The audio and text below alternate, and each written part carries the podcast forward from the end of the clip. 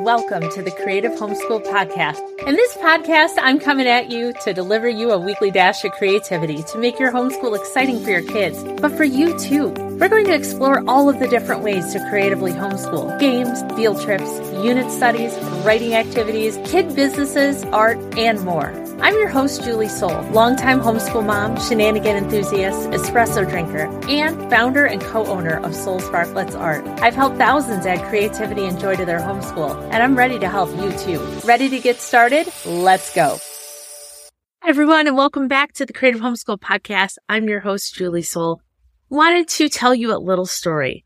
Usually stories start with a very specific thing that happened to me, and it has, except for that it happens over and over. And I bet you as I get started, you're going to think, oh, this happens quite a bit too. And it goes a little bit like this. You are out living life, doing the things that homeschoolers do best. That could be the restaurant, at the store.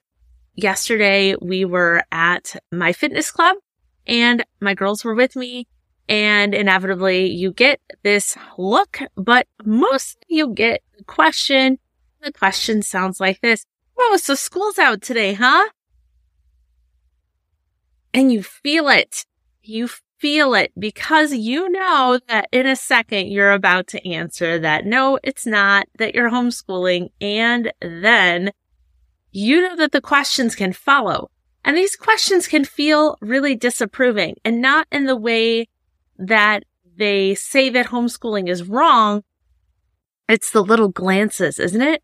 It's those little moments and those pauses and those, oh, it's those moments that take us back to school, at least they do for myself, where you know that you gave the wrong answer and everyone's kind of looking at you and no one really says anything, but you just feel it. And that disapproval, that feeling that we might not be liked or approved for what we're doing can seep down. And even for those of us who have been doing this for a really long time, we're not immune to those feelings. But I will tell you this, it does get easier to handle these. So if you're a new homeschooler starting out, don't give up. These kinds of things, you just get used to dealing with them. But I wanted to share a few things for you to think about especially unless you're going to outright lie. And I certainly don't advocate for that uh, and say, yeah, school's out.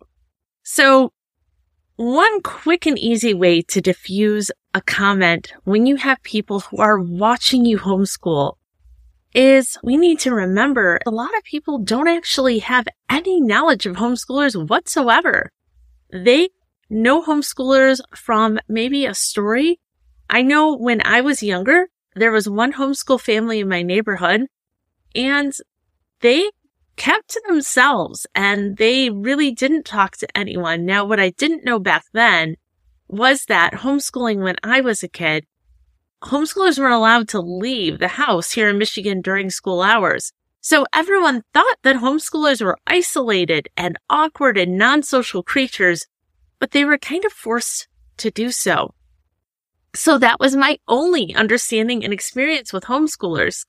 And I try to remember back on that, that people don't know, especially older generations, you know, they haven't seen all of the things out there that homeschoolers can do and be, all of the activities. And so they don't know, which brings me to this. Sometimes they're just genuinely curious and they're asking questions not because they're trying to ask them at you, but because they're trying to understand.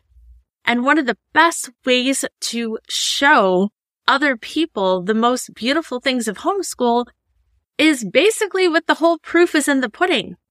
So yesterday at this experience, I had the same question asked and I didn't ask, oh, school's out, but I could see a bunch of people looking at my kids because it's in the middle of the day on a Monday which is not typically a time, you know, so they're wondering if there's something wrong. Are my kids out? Did they deliberately play hooky?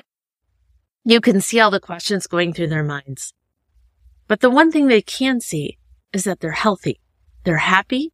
They're joyful. They're kind. They're pursuing their interests.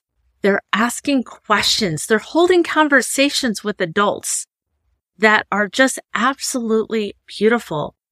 And when you are out and about, and I encourage you, if you're hiding away because you're worried about these questions being asked, this is one of the beautiful ways that we get to actually show people what homeschoolers are truly like.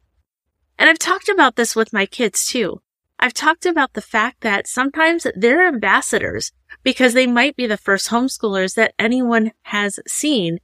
And like I said, especially older generations, but not always, but they're the first homeschoolers that people have had encounters with. So sometimes we unintentionally form our view on the first time we've had or seen something, right? I know I have, whether or not I should or not. That's a story for another day, but other people are forming that also. And so that doesn't mean you have to talk to everyone, but when they see how happy and how kind and how beautiful your kids are when they're out and about, the proof will speak for itself. Also, one of the things that can come up really easily is homeschoolers.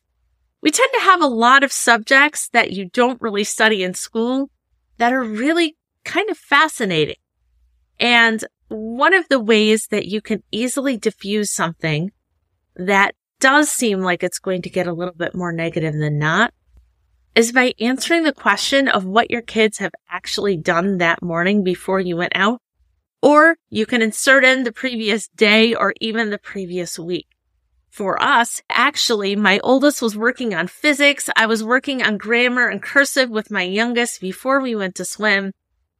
And nothing prepares people. They are not prepared for you to say, Oh, well, we were working on physics, grammar, cursive, insert anything here.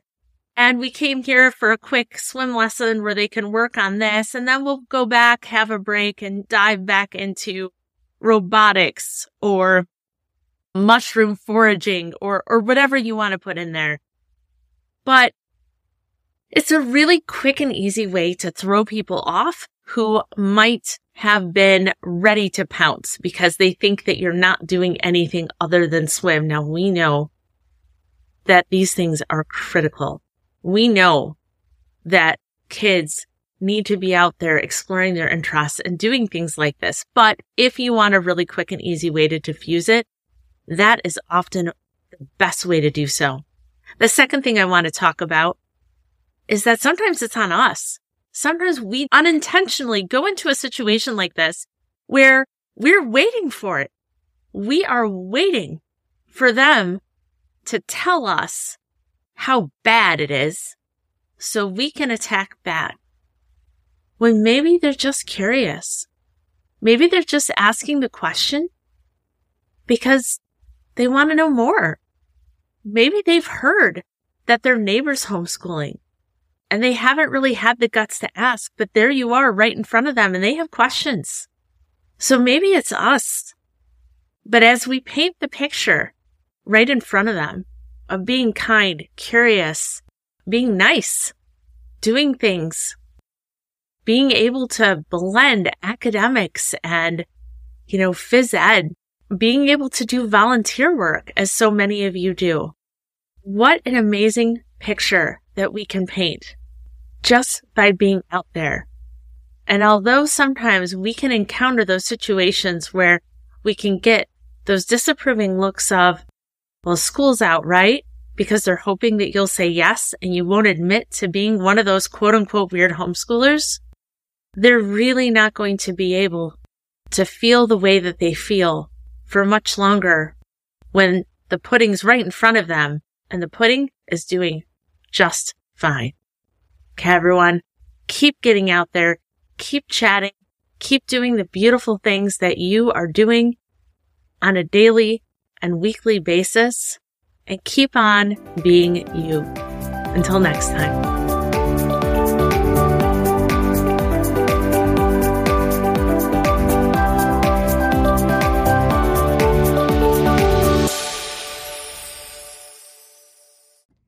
If you have kids that are running away from writing instead of toward it, chances are you're feeling a little bit frustrated.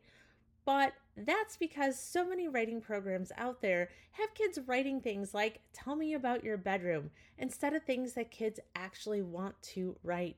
So, I'd like to introduce you to the Delicious Diner course. What is it? It's a writing course for kids. It gets them writing effortlessly. They're having fun.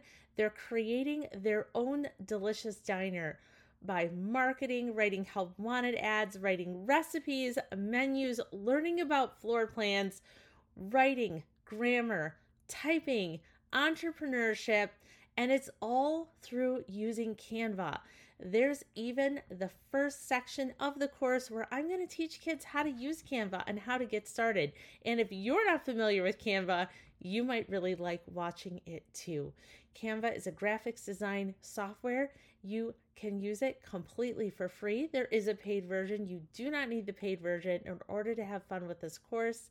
But as an introductory offer, we are offering it for $10 off instead of $29. You can grab it for $19.